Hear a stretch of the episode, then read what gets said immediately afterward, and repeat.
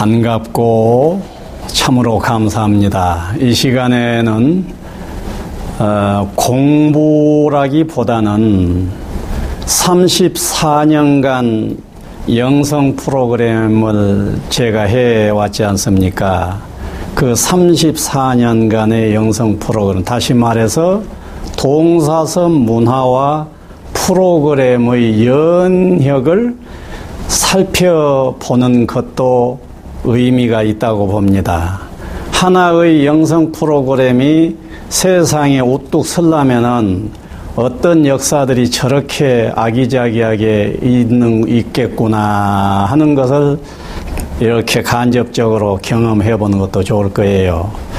1980년도 겨울에 제1회 동사섭이 시작이 됐습니다.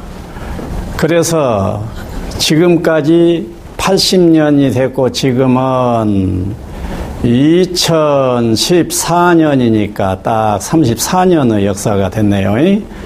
그래서 그 이전에 80년 이전에 세 차례의 T그룹 워크샵이라고 하는 프로그램에 참여를 해봤어요. 그것은 칼 로저스의 encounter 그룹이 그 핵심이었습니다. 그걸 해 보면서 아, 여기는 수도, 수행적인 의미가 여기에 있다. 그리고 그 수행의 의미는 개인 수행만이 아니라 대승적인, 범사회적인 그런 대승적 수행의 의미가 물씬 들어있다 하는 것을 느끼게 됐지요. 그래가지고 80년도 겨울에 이재화 선생님을 마스터로 모시고 시작을 했었습니다. 1회는 그분을 모시고 했고 2회부터는 제가 마스터가 돼가지고 했지요. 그러면서 지금까지 큰 블럭으로는 10번 정도의 그 업그레이드가 있었습니다. 그리고 잘잘하게는 내가 보통 100번이라고 했는데 어젯밤에 정리해 보니까요. 그냥 정리할 수 있는 것만 하더라도 100개에 가까워지더라고요. 그 다음에 잘잘하게 하는 것을 전부 계산해 보니까 200개 정도의 업그레이드 과정이었구나 이렇게 생각을 했습니다. 그 200개 되고 100개 되는 것을 다 얘기할 수는 없고 우선 그 10개를 먼저 살펴본 것이 좋을 것 같아요. 제일 처음에는 비구조적인 엔카운터를 했어요. 말하자면 폭력이 아닌 한 하고 싶은 대로 하세요 하고 앉아 있는 겁니다. 그런데 그 마당은 묘하게 우여곡절을 겪어가면서 훌륭한 회양을 하게 돼요. 끝날 무렵에 가서는 모두가 마치 일생일대 최고의 경험을 한 것처럼 다 환희로워 했지요. 비구조적인 encounter를 한참을 하다가 두 번째는 업그레이드를 하게 됐어요. 비구조적인 능사가 아니다. 구조화가 좀 필요하다.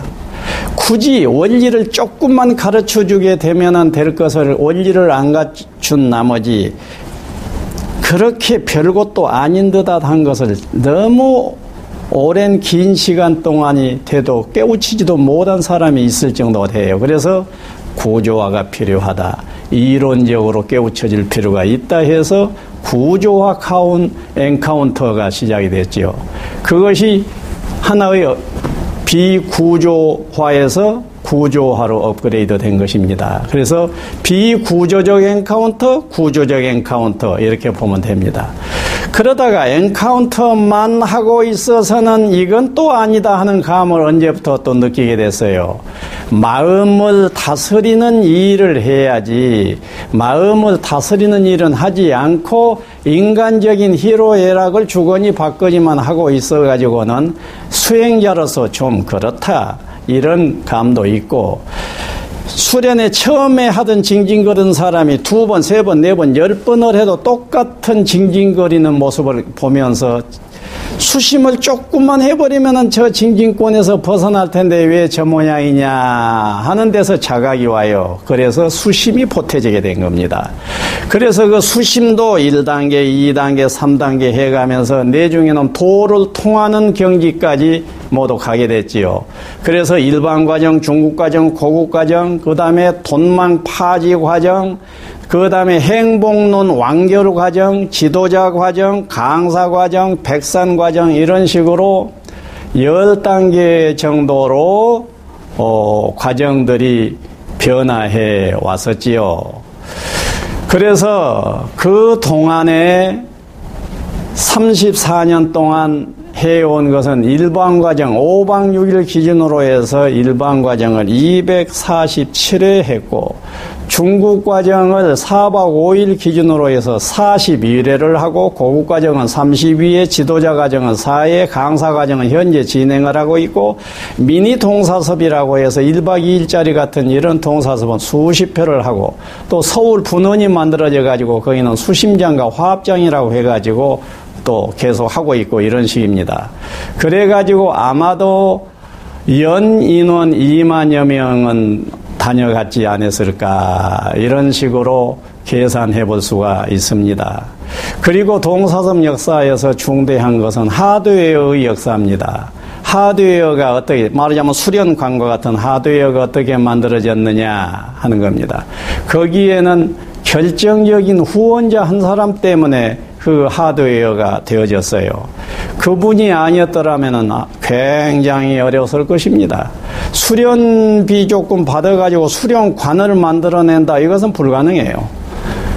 그 후원자가 1994년에 수련을 와서 그 수련의 긍정성을 크게 느꼈습니다. 그래 가지고 그 긍정성을 느낀 나머지 그 사람의 회사 사원들을 수련생으로 수없이 보냈지요. 회사 임원들은 다 다녀가 지금도 다녀가 모두 가고 있습니다.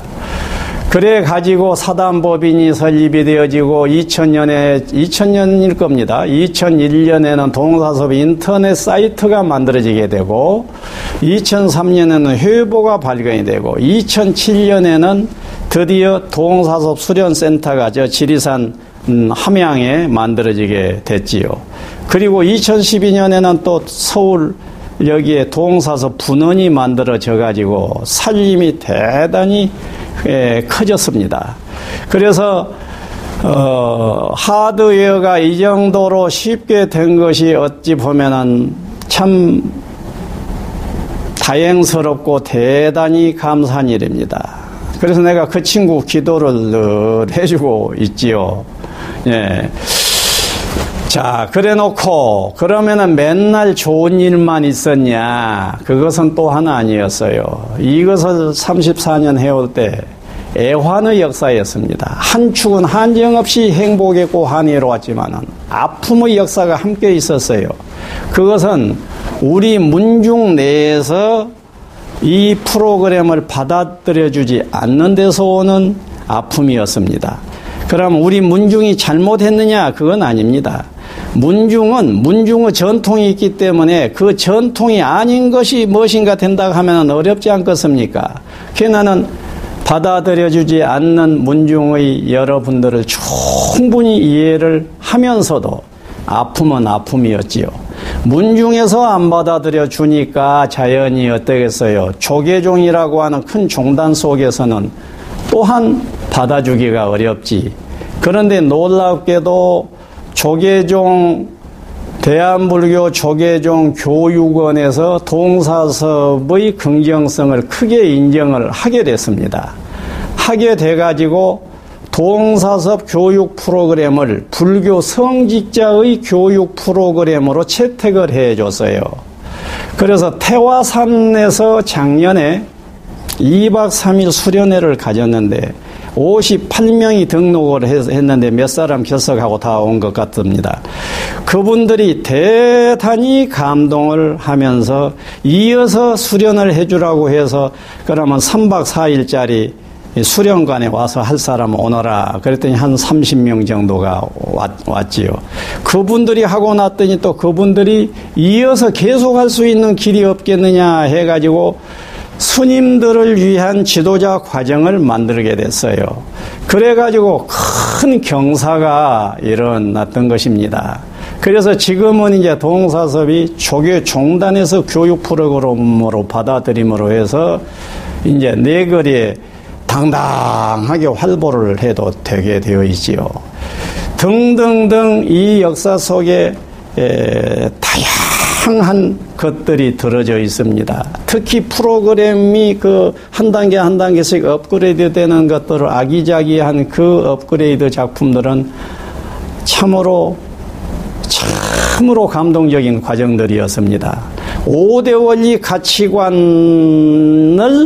불교 수행의 역사하고 배대를 하면서 정의한 이것은 정말로 어, 큰 기쁨이었고 또 선호 후수의 깨달음관을 정립함으로 해서 원조이신 서가모니의 뜻을 이 시대에 내가 드러내고 있다라고 하는 그런 긍지도 갖곤 합니다. 자, 이 정도로 말씀을 올리겠고요. 언제 시간이 긴 시간이 허용이 된다면은 동사섭 역사의 아기자기한 스토리를 또 나눠도 좋겠네요. 여기까지 경청해 주신 여러분 감사합니다.